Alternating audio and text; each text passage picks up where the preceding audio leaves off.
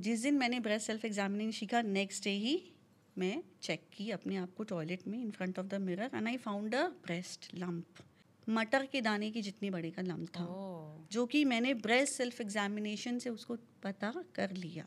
First stage of cancer in breast cancer is 97 percent cure rate breast cancer is not only related to women हमारे देश में आप believe नहीं करोगे सबसे ज़्यादा it's a number one cause in women for cancer is breast cancer और वो धीरे धीरे जब हम उस पर ध्यान नहीं देते, वो लम्ब पे, वो धीरे धीरे ट्यूमर का रूप, फिर वो कैंसर का रूप ले सकती है। All the cancer start without pain lump specially जो ब्रेस्ट में होते हैं ना, उनमें पेन नहीं होते।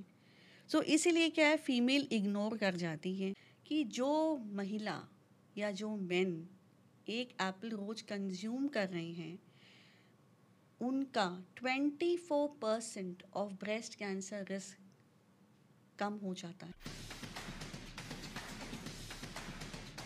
एक बहुत ही खास गेस्ट आज एक ऐसे इंटीग्रेटिव ऑन्कोलॉजिस्ट हमारे साथ आए हैं इस पॉडकास्ट में।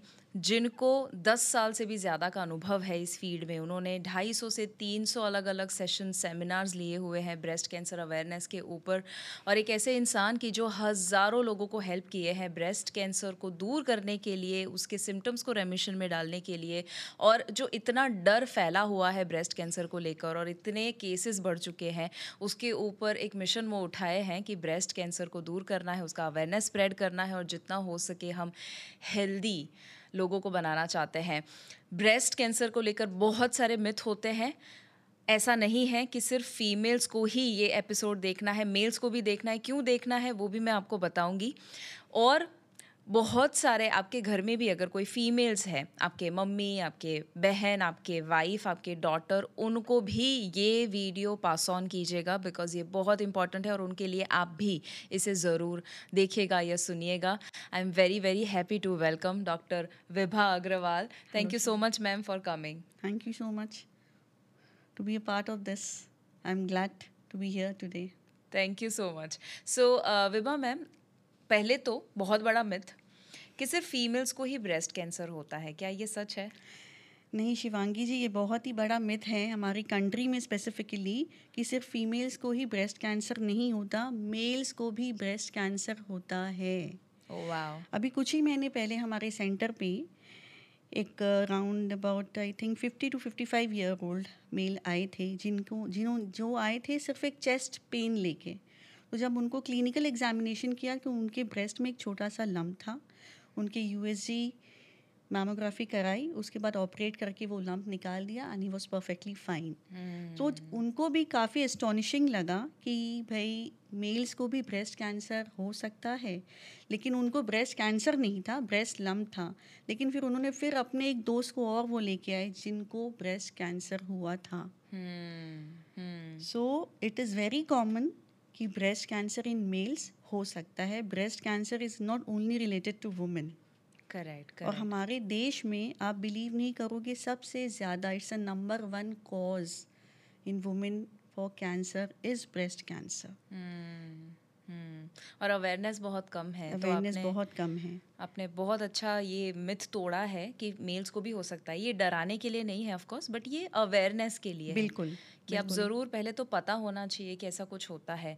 दूसरा भी एक मिथ होता है एंड दैट इज़ कि कोई भी फीमेल को अगर लंप होता है ब्रेस्ट में तो वो डर जाते हैं कि मुझे कैंसर है। क्या ये सही है?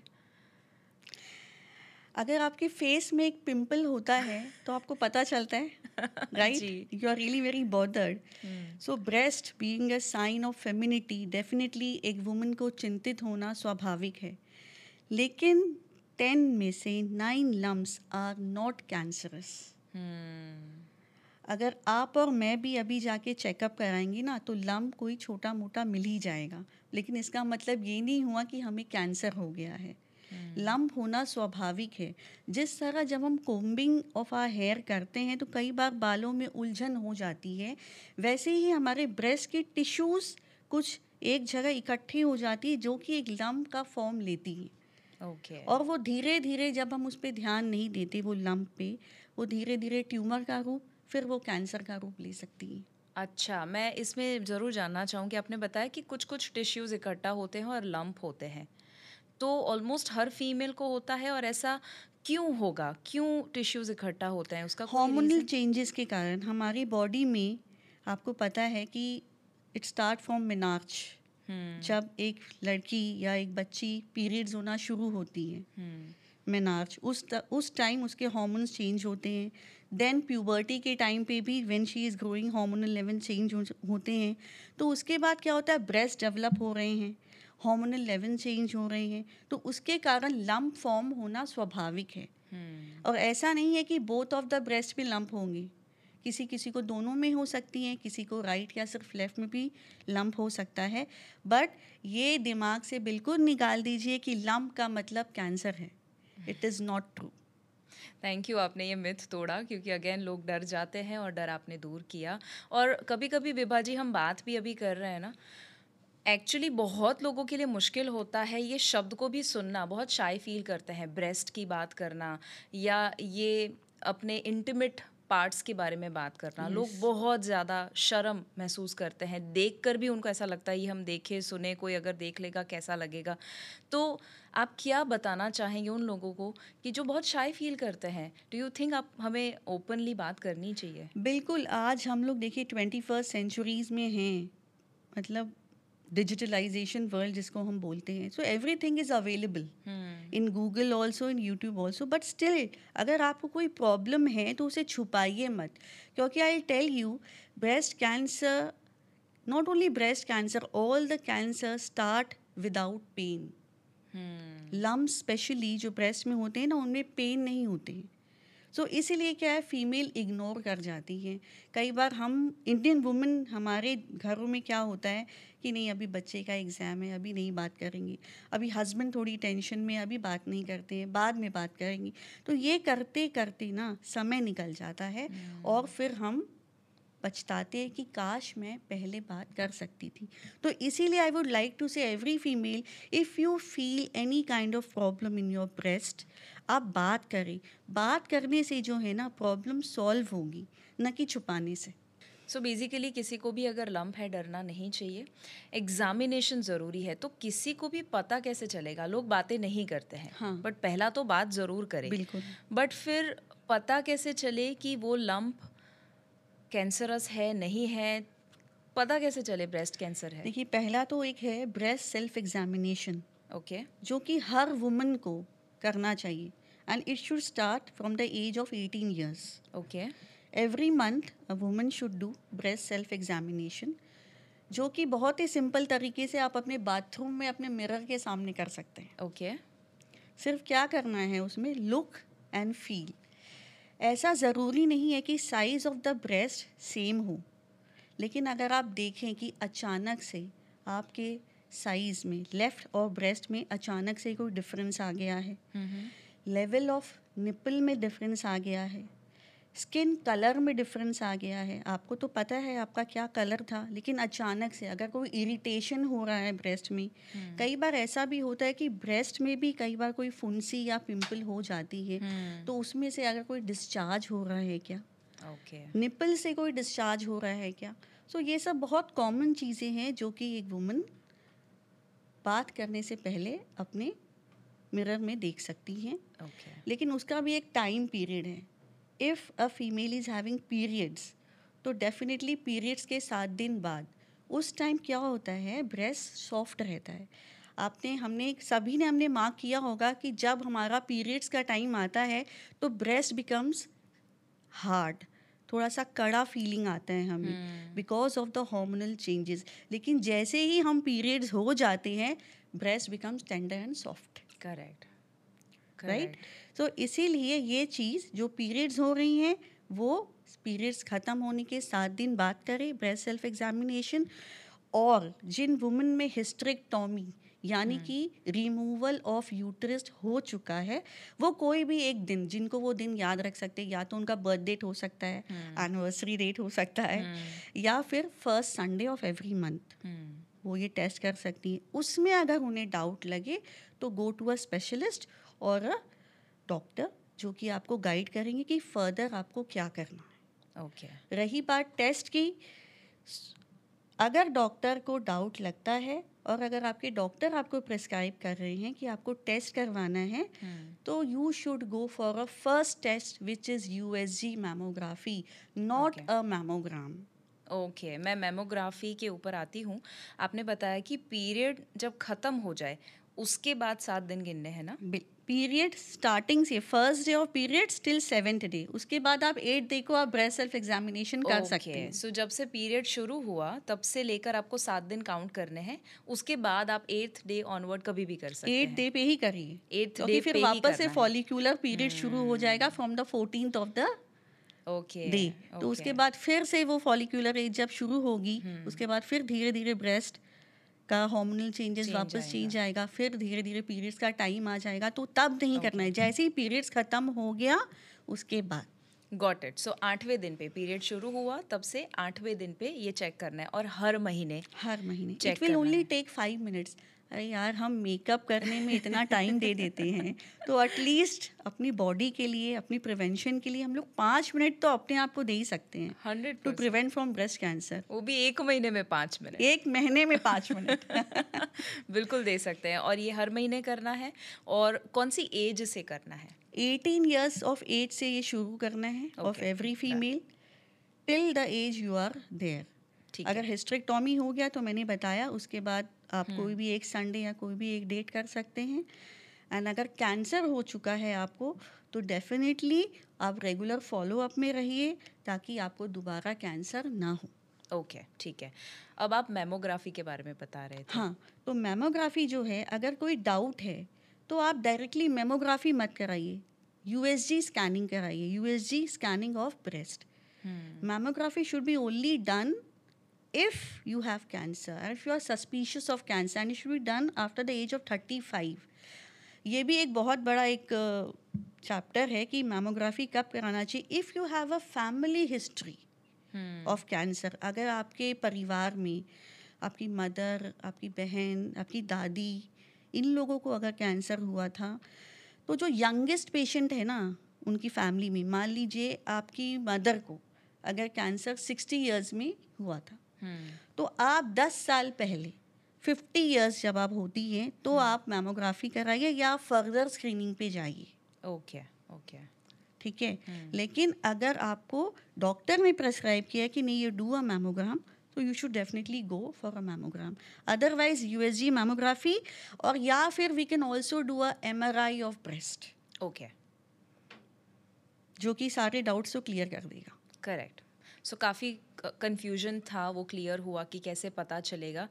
बट ब्रेस्ट कैंसर आज इतना जो बढ़ चुका है over a period of last few years क्या वजह है? बहुत सारी वजह हैं। दो तरह से हम बोल सकते हैं एक तो पहला तो हेरिडिटरी हो सकता है जो कि बहुत मिनिमल है लेकिन ज़्यादा इसको हम बोलेंगे एक्वायर्ड एक्वायर्ड का मतलब हुआ लाइफ स्टाइल हम्म, या स्टाइल में जीने को लाइफ मत मानो। Lifestyle is totally about how you are doing your daily activities what types of food you are consuming.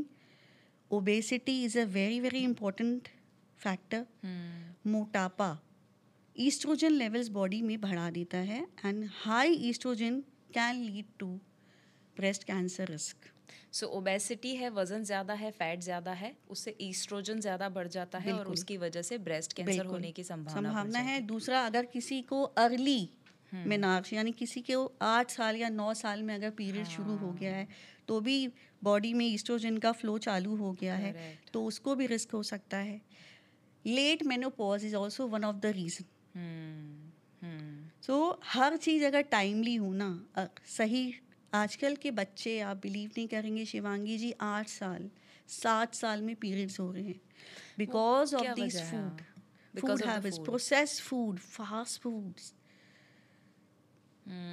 और एक बहुत प्रॉब्लम है ये बहुत बड़ा प्रॉब्लम है कि वेस्टर्न कल्चर में तो ये हो रहा था बट अभी बिकॉज़ हम इंडिया में भी वेस्टर्न कल्चर फॉलो कर रहे हैं। जंक खा रहे हैं मैगडी का बर्गर हो सकता है nothing against it but basically junk है। बेसिकली जंक है ट्रू और अगर वो हम खाते हैं इसीलिए हमारे पीरियड की साइकिल बोलो या मेनोपॉज बोलो। इसीलिए पीसीओडी भी बढ़ रहा है।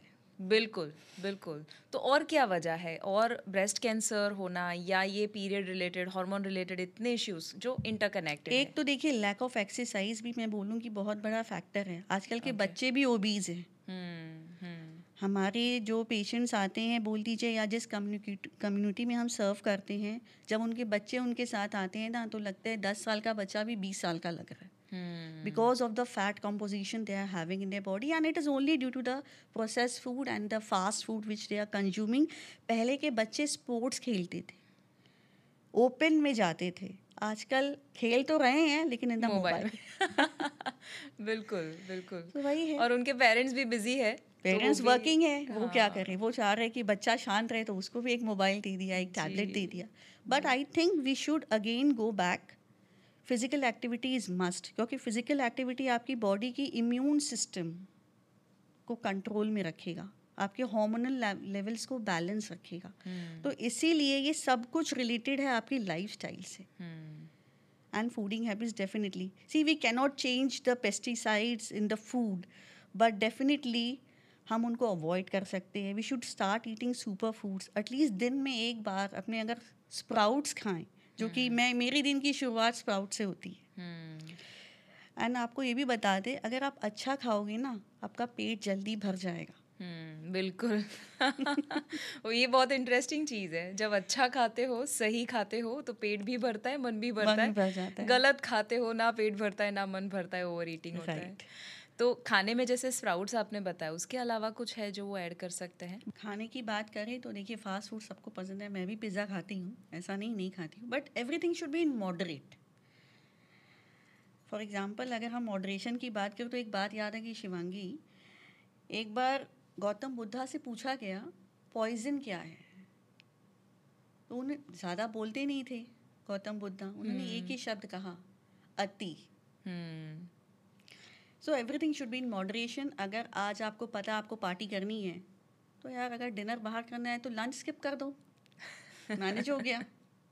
Right right. ठीक है ना? सो so, मैं ये नहीं कहूँगी कि बाहर मत खाइए कोल्ड ड्रिंक मत पीजिए या पार्टी मत करिए। Everything should be done but in moderation और कुछ अपनी सेहत का ख्याल रखिए। लैक ऑफ़ एक्सरसाइज तो बिल्कुल नहीं। फ़िज़िकल एक्टिविटी इज़ मस्ट एक एनिमल ऑफ़ ऑनकोलॉजी की एक बुक है जिसमें एक पब्लिकेशन आया था।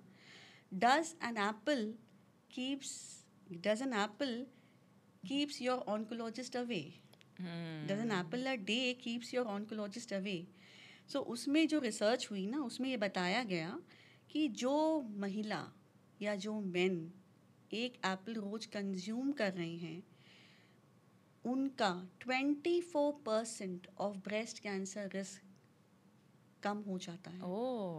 So apple is also a super food I tell you क्या बात है। So an apple a day keeps a doctor away also cancer away yes up to 25 24 24 percent lowers the risk of breast cancer ये पूरी research की गई है। Beautiful so foods में I I also suggest some flax seeds flax seeds में lignans होते हैं जो कि आपके ईस्ट्रोजन जो होती है ना बॉडी में हॉर्मोन्स उसको कंट्रोल में रखती है। हम्म। तो उसे हम अपने मेडिकल टर्म में ना फाइटो ईस्ट्रोजन्स भी बोलते हैं। So you should consume at least one spoon of flax seeds daily अलसी के बीज। हाँ अलसी के बीज जो होते हैं आप उसको थोड़ा सा रोस्ट करके भी खा सकते हैं और रॉ खा सके तो और भी अच्छी बात है।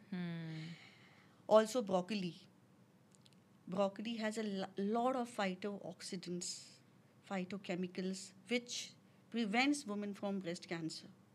Hmm so ये जो दो तीन चीज़ें मैंने स्प्राउट्स हो गए Hmm. फ्लैक्स सीड्स हो गए ब्रोकली हो गए there lots of foods nuts कोई भी नट्स अगर आप खा रहे हैं तो उसे सोक करके खाइए ओके ना कि डायरेक्ट क्योंकि नट अगर आप भिगा के खाते हैं ना उसके एंजाइम्स डेवलप हो जाते हैं which is required in your body हाँ अगर आप नहीं भिगा पा रहे हो ट्रैवल कर रहे हो तो आप रॉ भी ले सकते हो हम्म। लेकिन खाइए ज़रूर। Nuts are very much essential for your bodies immune system को भी बहुत अच्छा रखता है बॉडी में हार्मोनल बैलेंस भी रखता है आपको फिट भी रखता है एंड यू फील इनर्जेटिक अगर आप वर्कआउट कर रहे हो और अगर आप उसके बाद हैंडसम ऑफ़ आलमंड्स खा लेंगे तो आपको लगेगा yes you got a good energy hmm लोगों को ये भी लगता है आपने ब्रोकली बताया फ्लैक्स सीड्स बताया ज़रूर ऐड करें। बट वो एक कप चाय ले लेते हैं दो कप चाय ले लेते हैं तो उनको लगता है कि मैं चाय पीती हूँ या कॉफ़ी पीती हूँ ना तो मुझे ब्रेस्ट कैंसर हो जाएगा। अगेन आई थिंक इसमें अति शब्द आ जाता है। अति। चाय पीजिए नहीं तो चाय की कंपनी बंद हो जाएगी। बिल्कुल। विभा जी आपकी खुद की कोई कहानी है? आप कैसे इस फ़ील्ड में आए? ब्रेस्ट कैंसर अवेयरनेस क्यों आपने ये मिशन उठाया? Shivangi to be very honest thirteen years back when I learn breast self examination तेरह साल पहले की अगर मैं बात करूँ तो जब जिस दिन मैंने ब्रेस्ट सेल्फ एग्जामिनेशन सीखा नेक्स्ट डे ही मैं चेक की अपने आप को टॉयलेट में in front of the mirror and I found a breast lump I told myself कि विभा तुम साइको हो गई हो तुमने कल सीखा है तुम्हें आज ही लंप भी मिल गया. But I was then I checked again लेकिन I was very sure that it was a lump then I show to a doctor the doctor tell told me नहीं ये लंप ही है. उसके बाद तुरंत मैंने यू एस जी मैमो कराया and I got operated and उसके बाद हिस्टोपैथोलॉजी की report I. By God grace it was not cancer it was non malignant so it is fine और और जो लम भी था ना वो आपको मैं अगर बताऊँ तो वो एक मटर के दाने की जितनी बड़े का लम था। oh. जो कि मैंने ब्रेस्ट सेल्फ एग्जामिनेशन से उसको पता कर लिया। सो so, इसीलिए मुझे ये फील हुआ एंड आप बिलीव नहीं करोगे कि वो रात जो मैंने काटी बहुत सारे ख्याल आ रहे हैं दिमाग में कि अगर मुझे कैंसर हो गया तो मेरा बेटा भी उस वक्त करीब तेरह साल पहले क्या बोलूँ पाँच साल का था। hmm.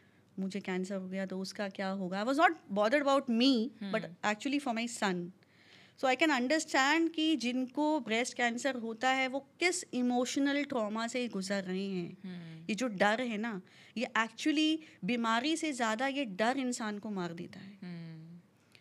तो तब मैंने ये बीड़ा उठाया कि जिस तरह मैंने ब्रेस्ट सेल्फ एग्जामिनेशन करके मैंने खुद को अगर मैं ठीक कर सकती हूँ तो why not to become a breast self examination coach so that I can save as many as can prevention is better than cure you see so अगर हर महिला हर वुमेन हर लड़की ब्रेस्ट सेल्फ एग्जामिनेशन करेगी तो उन्हें अगर कोई भी डाउट हो तो वो क्लिनिकल क्लिनिकली अगर डॉक्टर से चेक करवाए तो पकड़ा जा सकता है अगर कैंसर भी हो तो ठीक हो सकता है first stage of cancer in breast cancer is 97 percent cure rate oh wow wow 97 percent cure हो सकता है अगर फ़र्स्ट स्टेज है बट उसके लिए डिटेक्ट करना अर्ली डिटेक्शन होना ज़रूरी है। जो सेकेंड थर्ड फोर्थ स्टेज तक पहुँच चुके हैं ब्रेस्ट कैंसर सेकेंड थर्ड भी ऐसा नहीं है क्योरेबल होती है लेकिन उनकी अगर आप सर्वाइवल रेट्स बोले तो है अगर आप सेकेंड स्टेज पे जाते हो तो it is seventy to eighty percent third stage पे again it is less than fifty percent and अगर आप फोर्थ स्टेज पे जाते हो तो it is palliative zero percent लेकिन पैलिएटिव का मतलब भी ये नहीं हुआ शिवांगी कि it is end of life correct correct okay आज कैंसर सुनने से हर इंसान ये सोचता है कि बस now it is an end लेकिन ऐसा नहीं है। आज के दिन साइंस मेडिकल टेक्नोलॉजी इतनी आगे बढ़ चुकी है कि कैंसर का भी इलाज है इफ़ डिटेक्टेड अर्ली सो इसीलिए मैं हमेशा ये बोलती हूँ अपने कई सारे सेशंस में कि भाई प्लीज़ ब्रेस्ट सेल्फ एग्जामिनेशन आप करिए। That is a thumb rule मैं तो इवन मैंने कई स्कूल्स और कॉलेजेस में भी अप्रोच किए हैं hmm. कि ये एक चैप्टर होना चाहिए। बिल्कुल सही। आपके सिलेबस में बायोलॉजी hmm. जो होती है क्लास सिक्स से जब साइंस के सब्जेक्ट्स आते हैं तो एक छोटा सा सेशन या कोई भी एक चैप्टर रखवा दीजिए आप कि ब्रेस्ट सेल्फ एग्जामिनेशन कितना ज़रूरी है फीमेल्स बच्चों के लिए। आई विश ऐसा होता। क्योंकि कोशिश कर रहे हैं। जी। एजुकेशन डिपार्टमेंट से बात भी चल रही है। अगर okay. ऐसा हो पाए तो it is nothing good like that hundred percent hundred percent क्योंकि prevention is better than cure हम सब जानते हैं। बट फिर उसके ऊपर हम एक्शन अगर ले लें स्कूल से ही तो आई थिंक एजुकेशन बहुत अच्छा। अभी एक मूवी आई ओ माई गॉड टू मैंने देखी नहीं है अभी। उसमें सेक्स एजुकेशन के ऊपर बहुत अच्छे से उन्होंने बताया हुआ है कि सेक्सुअल जो भी इश्यूज़ आज लोगों को हो रहे हैं वो अब्यूज़ होना हो सकता है या कुछ मिथ होते हैं उसको लेकर तो लोग ओपनली बात नहीं करते हैं। तो उसमें वही बताया है कि it should be a part of curriculum बिल्कुल बिल्कुल होना चाहिए similarly for same for breast cancer हो सकता है या ऐसे सारे जो इश्यूज़ जो बिल्कुल। बहुत इंपॉर्टेंट है एक लाइफ का हिस्सा है और हम शर्माते हैं बात करने में। शिवांगी जैसे आपने ये बोला ना कि सेक्सुअल एजुकेशन के बारे में आपको ये पता अगर है कि नहीं मुझे नहीं मालूम। आज के डेट में इंडिया में एवरी टेन कपल्स में से एक कपल को बच्चे नहीं हो रहे हैं। Which is also a very challenging factor और जिसमें वो लोग बात नहीं करना चाहते कि नहीं क्या बात करें।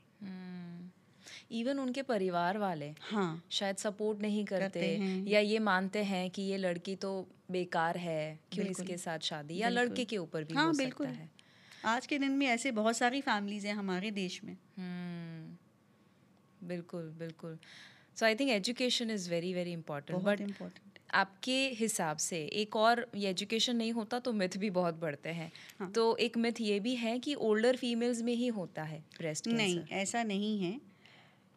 अगर हम पास्ट में जाएँ तो हमें ये पढ़ाया जाता था कि कैंसर को डाउट आप सिक्सटी ईयर्स पे ही करिए।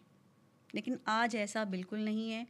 तीस से चालीस साल की महिला को भी ब्रेस्ट कैंसर हो रहा है हम ट्रीट कर रहे हैं। हम्म, it is very common so age is no bar nowadays for cancer कितना अर्ली आपने अभी तक पेशेंट में देखा है अर्लीस्ट मेरे पास जो लास्ट पेशेंट आई थी वो करीब thirty two years old okay so she had a third stage breast cancer उनके दो छोटे छोटे बच्चे हैं mm-hmm. लेकिन अभी उनका कीमो चल रहा है. सो आफ्टर कीमो शील गो अगेन थ्रू रेडिएशन उसके बाद I think she'll be perfectly all right okay I think कभी कभी लोग डीले जो कर देते हैं जब पता चला कि शायद लंप है उनको लगता है नहीं नहीं मुझे दवाई नहीं लेनी है वगैरह वो जो डरते हैं डीले करते हैं उसका कोई नुकसान?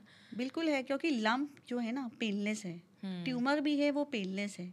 दर्द हो नहीं रहा है. हम ध्यान नहीं दे रहे हम इग्नोर कर रहे हैं। हम्म, यहाँ पे जितना हम इग्नोर करेंगे ना उतना हम ट्रीटमेंट से भी दूर जा रहे हैं। आप एक स्टोरी बता रहे थे मुझे। हम जब ऑफ़ स्टेज बात कर रहे थे ऑफ़ कैमरा बात कर रहे थे जहाँ पर कोई फीमेल आपके पास आए और उनको लगा कि मुझे होम्योपैथी राइट में नहीं जाना। अभी कुछ दिन पहले जस्ट तीन दिन पहले ही सत्रह साल की एक लड़की हमारे पास आई थी जिनको हमने क्लिनिकली देखा। आप समझ सकते हैं कि सत्रह साल की बच्ची का ब्रेस्ट का साइज़ क्या होगा। हम्म, लेकिन जो उसकी जो लम्ब थी या अब आप उसको एक ट्यूमर का नाम ही दोगे वो ब्रेस्ट साइज़ से थोड़ा बड़ा ही था। डेढ़ साल पहले से उसको वो लंप फील हो रहा है her mother is a single mother hmm, तो उन्होंने होम्योपैथी के पास लेके गए। होम्योपैथी वाले ने ऐसे उनको बता दिया कि अगर आप एलोपैथी में जाते हैं तो आपका ब्रेस्ट रिमूव कर देंगे काट देंगे। जबकि मैस्टेक्टॉमी जब सर्जन्स करते हैं तभी जब बहुत ज़्यादा ज़रूरत होती है। अदरवाइज़ ब्रेस्ट कंजर्वेशन सर्जरी ही फीमेल आप समझ सकते हैं फीमेल के लिए उनका breast hmm, it's a sign of femininity कितना इम्पोर्टेंट पार्ट है। तो इसीलिए जब वो बच्ची आई तो पहले तो वो सच में जब उसको हमने छुआ ना टच करने के लिए तो मैंने उसका पल्स रेट चेक किया इट वॉज़ वन ट्वेंटी तो पहले तो मैंने उसको काम किया कि बेटा आप घबराओ मत आप एकदम आराम से रहो। पहले डीप ब्रीदिंग एक्सरसाइज थोड़ी सी कराई। वो जाके काम हुई। उसके बाद उसको चेक किया। और उसको बोला बिल्कुल डरने की बात नहीं है। छोटा सा लंप है निकल जाएगा। You will have a normal lifestyle बस कोशिश यही करेंगे कि जो भी सर्जन कर रहे हैं वो ब्रेस्ट ऑनको प्लास्टिक सर्जरी करे ताकि उसके फीमेल के आज बच्ची है ब्रेस्ट का मैटर है तो कोई दाग भी ना है। और वैसे भी ऑनको प्लास्टिक सर्जरी में दाग बिल्कुल नहीं आते। There is no scar there are. Scarless surgery अच्छा। Yeah.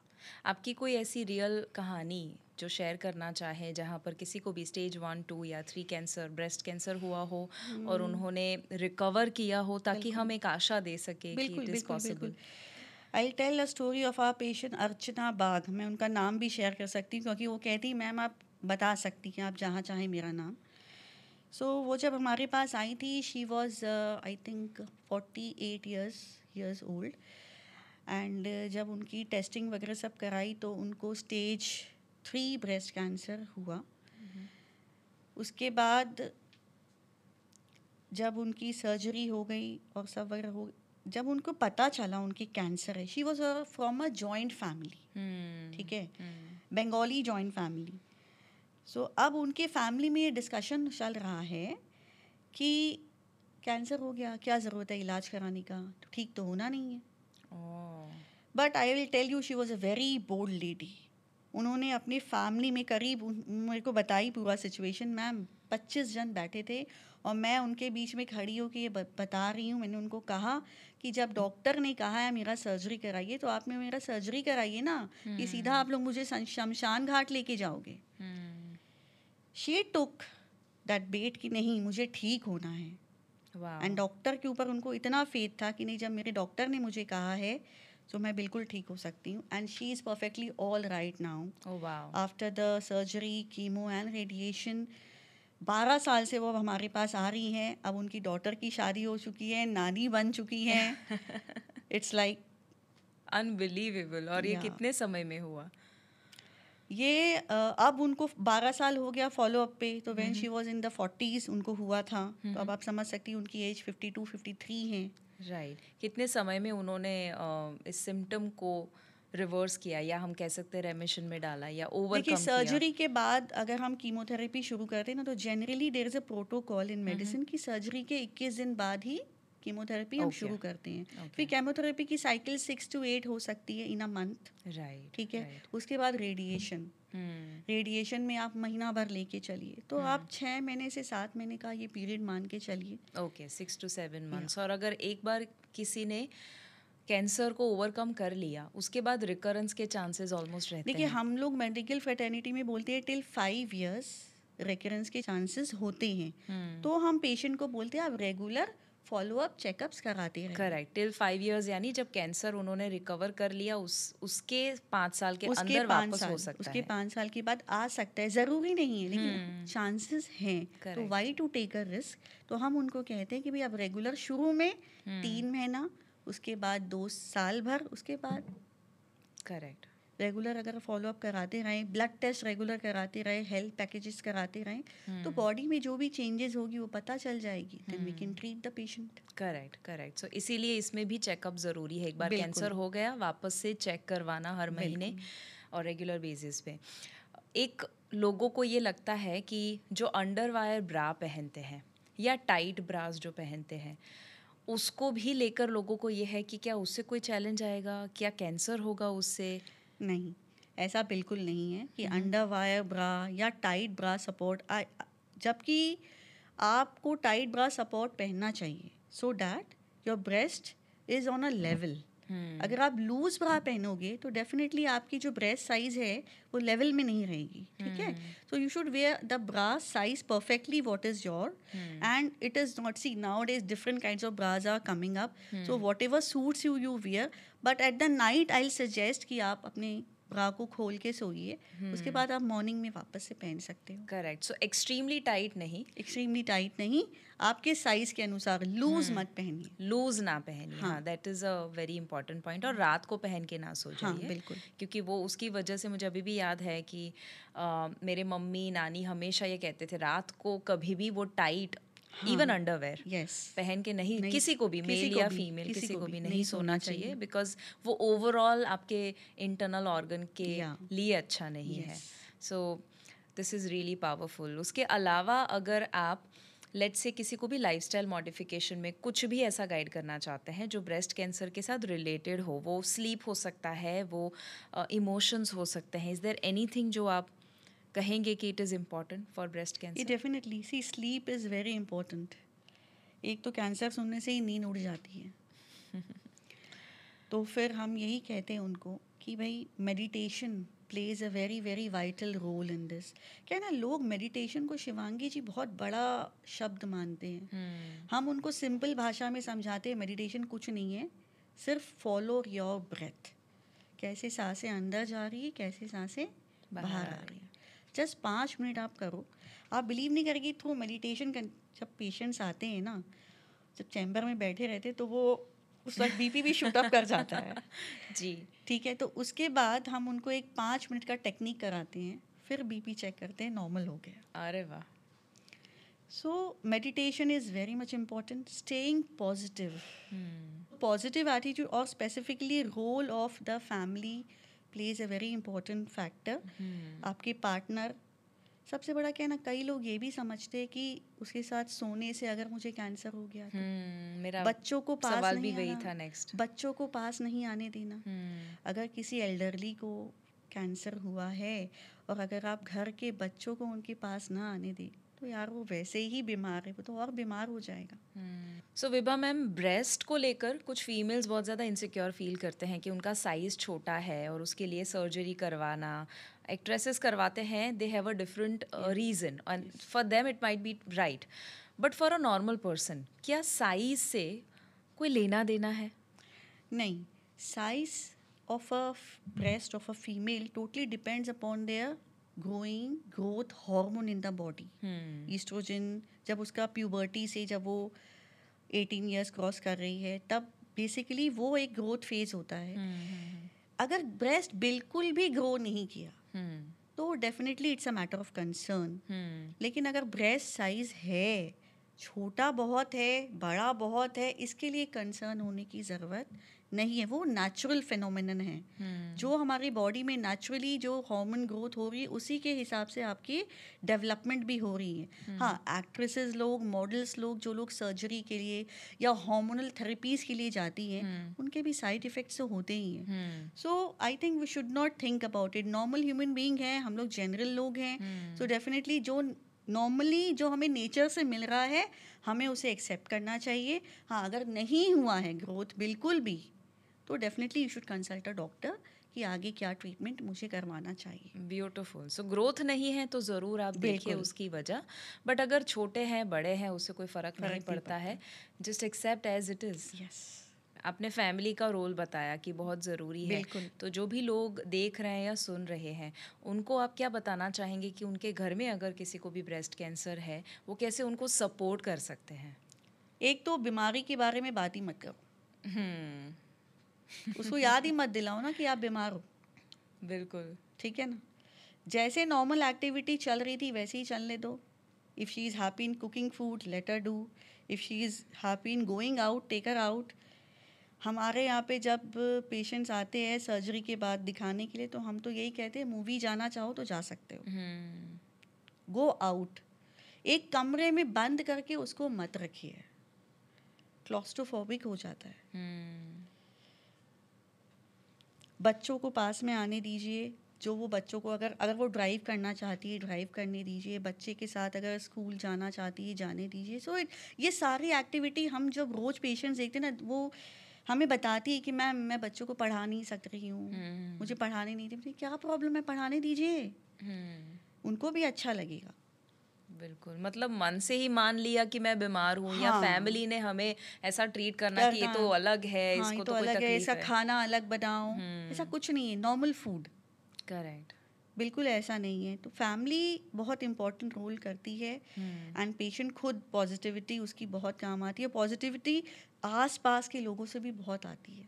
हंड्रेड परसेंट और मुझे भी आपसे बहुत पॉजिटिविटी आज मिली है already because the way you are glowing और यू नो जिस जितना पॉजिटिविटी के साथ जितना ऑप्टिमिज्म के साथ आप लोगों को हेल्प कर रहे हैं it is really really commendable लोगों को ये भी लगता है कि मेरे मम्मी को नानी को था कैंसर uh, तो मुझे भी आ सकता है ब्रेस्ट कैंसर मेरे दूर के चाची जी को था तो मुझे आ सकता है. तो क्या जेनेटिक्स डेफिनेटली रोल प्ले करता है बट क्या इसका मतलब ये है कि होगा ही होगा कैंसर नहीं बिल्कुल नहीं।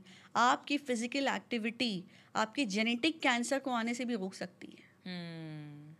It is not necessary it is not compulsory कि अगर आपकी मम्मी दादी बहन या आपके किसी फैमिली मेंबर को कैंसर हुआ है तो वो आपको भी होगा। करेक्ट बिल्कुल ऐसा ज़रूरी नहीं है। Physical activity plays a vital role in this मैंने देखा आपने फ़िज़िकल एक्टिविटी को काफ़ी प्रायोरिटी दी है। बिल्कुल। सो लेट्स से आपके पास तीन ऑप्शन है कि फ़िज़िकल एक्टिविटी डाइट और इमोशंस तो आप कैसे उसको रैंक करेंगे? सबसे ज़्यादा क्या ज़रूरी है? फ़िज़िकल एक्टिविटी को नंबर वन दूँगी। हम्म। अगर आप फिजिकली एक्टिविटी एक्टिव हो इमोशंस अपने आप बैलेंस रहेंगे। हाँ this is interesting right right और अगर आप फ़िज़िकल एक्टिव हो तो आपको कहीं ना कहीं सबकॉन्शियस माइंड में रहेगा कि मुझे फ़िज़िकल एक्टिव रहना है तो डाइट तो भाई सही रहना चाहिए। सो so, पहले एक्टिविटी आती है फिर इमोशंस और डाइट क्योंकि वो लिंक्ड है बिल्कुल एक दूसरे से लिंक्ड है। और जब आप बॉडी आपका कंट्रोल में है कि आप मूव कर सकते हो। शायद थॉट को कंट्रोल ना कर सके इमोशन को ना कर सके बट बॉडी से इमोशन को control so that that definitely make sense Vibha ma'am आपने जो बातें की है आई थिंक uh, और भी बहुत बातें करे ऐसा मुझे फीलिंग आ रहा है। क्योंकि इतना नॉलेज आपने इतने कम समय में दिया इतना अमेजिंग इन्फॉर्मेशन और आई फील प्राउड कि जितने भी लोग सुन रहे हैं या देख रहे हैं आई होप कि उनको कुछ सोल्यूशन मिला होगा या एक फेथ मिला होगा।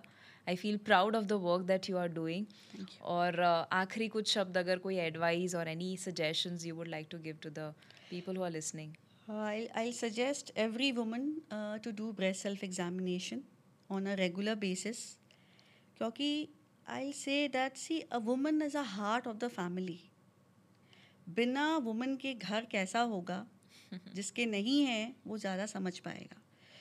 सो पहले अगर आप सही है ना तो आपके बच्चे आपके हस्बैंड भी सही रहेंगे। लेकिन अगर आप सही नहीं हो तो आप समझ सकते हो।